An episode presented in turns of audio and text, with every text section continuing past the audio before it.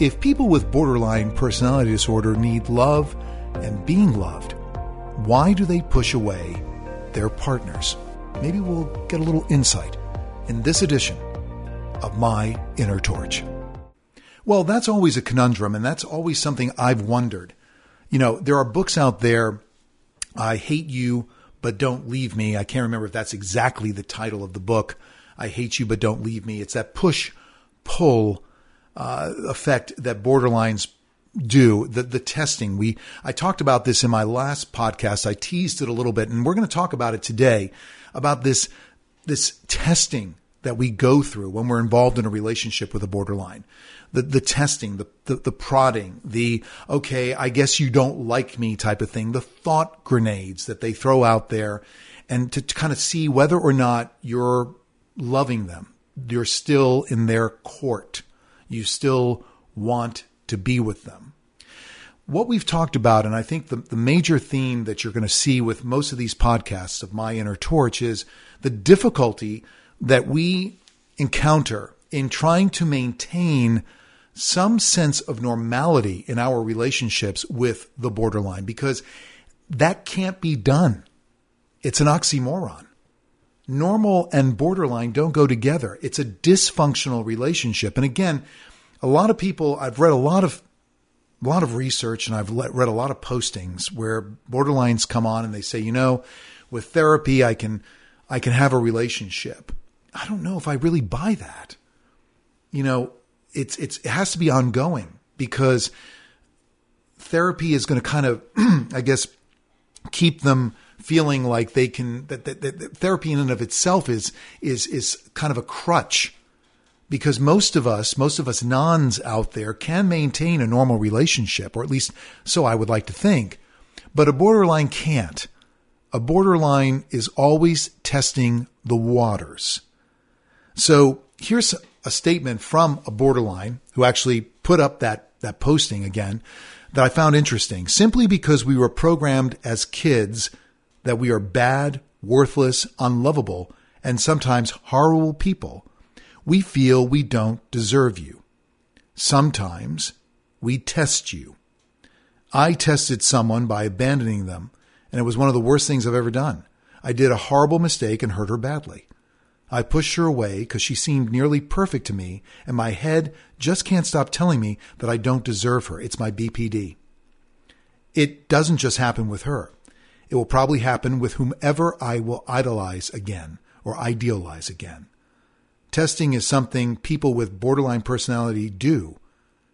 And no matter how many tests you pass, you will fail one or we will fail you. When people with borderline personality disorder aren't treated, you really can't have a healthy relationship with us. Well, the problem is, is that most borderlines don't realize that they have a problem. Okay. And if they do, they have to want to be treated. They have to want to have dialectical behavioral therapy or be in the company of a therapist. And they have to not be willing they have to be willing and open-minded to change their pattern of thinking and not necessarily yours. Because if you think about it that's what we're doing. This is why you're listening to this podcast. You're trying to figure out how to deal with somebody with borderline personality disorder. And the thing is is that you know they will throw out all those tests and eventually, he's so right in saying this. You will fail a test. Okay. One of the tests you will fail. You will end up essentially uh, being split by them. They will then think of you, they will think of you very poorly and they will lose faith in you. So it is sad because with borderline personality disorder, it is a condition that I think it's not something that's genetic. I don't think it's in somebody's DNA, but it's behavioral. It's how your borderline was raised, how their parents raised them. Did they have borderline personality disorder? Some of them do. Were they narcissists? Do they have NPD? You know, there's a lot of lot of stuff that can go on when you're when you're you know growing up, and I know that my wife had a challenging upbringing, and I can see in the way that she talks about her upbringing a lot of stuff she doesn't tell me. But the things that she has told me makes me go, okay, now I get it. I can see why perhaps she behaves the way that she does. It's very, very sad. So is borderline personality disorder somebody's response to the environment that they grow up in? Yes, I believe it probably is. And then are they emotionally retarded? And that's not meant to be a nasty statement. Retarded being that they are not allowed to emotionally develop. They get stuck. They might develop the emotional maturity of a six year old or a five year old or maybe a seven year old, but they don't handle things well. They act out. They rage. So sometimes, and I've talked about this in my previous podcasts, you will look at your, your borderline and go, they're not acting, they're acting like a child because they are. They can't process emotions the way that we do. Okay. And I think that's a very hard thing to accept because a lot of times the trap that I fall into is that I feel like I'm dealing with somebody who has normal emotions and they don't. They don't. And they will respond in negative, infantile ways. So you have to ask yourself, you love this person. Why are they pushing you away? Why do they push you away? It is a test. There are so many tests. I call them thought grenades. You know, my wife will throw out some thought grenades, and you have to be very careful that you don't let it explode. You have to be very careful how you respond. It's Walking on Eggshells, another fantastic book out there on how to deal with somebody with borderline personality disorder. Really, you have to be very careful as you navigate the emotional waters, and they can get very choppy. They can get very stormy. Okay. The waves can be very, very high that you have to kind of take your little ship and sail through some very, very choppy waters. It's very difficult. So I've always wondered why if somebody wants to be loved, they push you away. Well, maybe they want to be loved, but they're scared at the consequences of being loved. They feel vulnerable. And so they push you away. It's precisely the opposite of what they want. But that's, I guess, their, their natural thing. I mean, my wife was constantly ending our relationship up until just a few years ago. It was constant because there had to be an end. It wasn't going to last. I was, I had to leave because that's what people do. It's like a play that is written and, you know, the final act comes, the curtain comes down and that person leaves because that's inherently what they believe is going to happen. So that's the script we're working with. And that's what we're constantly having to fight against the inevitable end of the relationship. And this goes back to another podcast I did of BPD, those who say and those who do. Some people with borderline personality disorder leave the relationship. They just up and go. And then they start another relationship because it's got to play out the same way, but it's now with somebody new.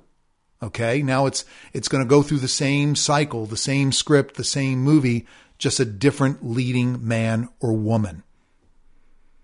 And there are those who do that. There are those with BPD who do, and then there are those who don't. There are those who threaten it. There are those who say they're going to, but they don't. It's that push pull. I hate you, but don't leave me. Weird, isn't it? Yeah, it's challenging. MyInnerTorch at gmail.com. Your comments, thoughts, and suggestions are always welcome. I appreciate you listening to this podcast. New podcasts are posted every Friday as we continue our journey together in trying to understand the borderline. And there are so many different facets, so many different pieces of the puzzle that I probably could make 100 or 200 podcasts. And these podcasts are based on experience. This is not book knowledge necessarily. This is living it every single day. That's the root and reason of this podcast. That's why I do this podcast for the benefit of others who may not be at the stage of where I am at, where I understand a lot more than perhaps other people that are just getting into a relationship with someone they suspect has BPD or someone they know has BPD. And those people who have been in marriages and relationships but don't understand it, they're still in a fog because that's what it is. It's a fog. The fog is lifted for me. I see things for what they are. I'm not necessarily thrilled that I do see them for what they are, but I continue to understand. And that's what I want all of you to do. That's what I want you to do. And I want more than anything for you to understand your value, your purpose. And I want you to understand that what you're doing is not easy because I'm doing it too.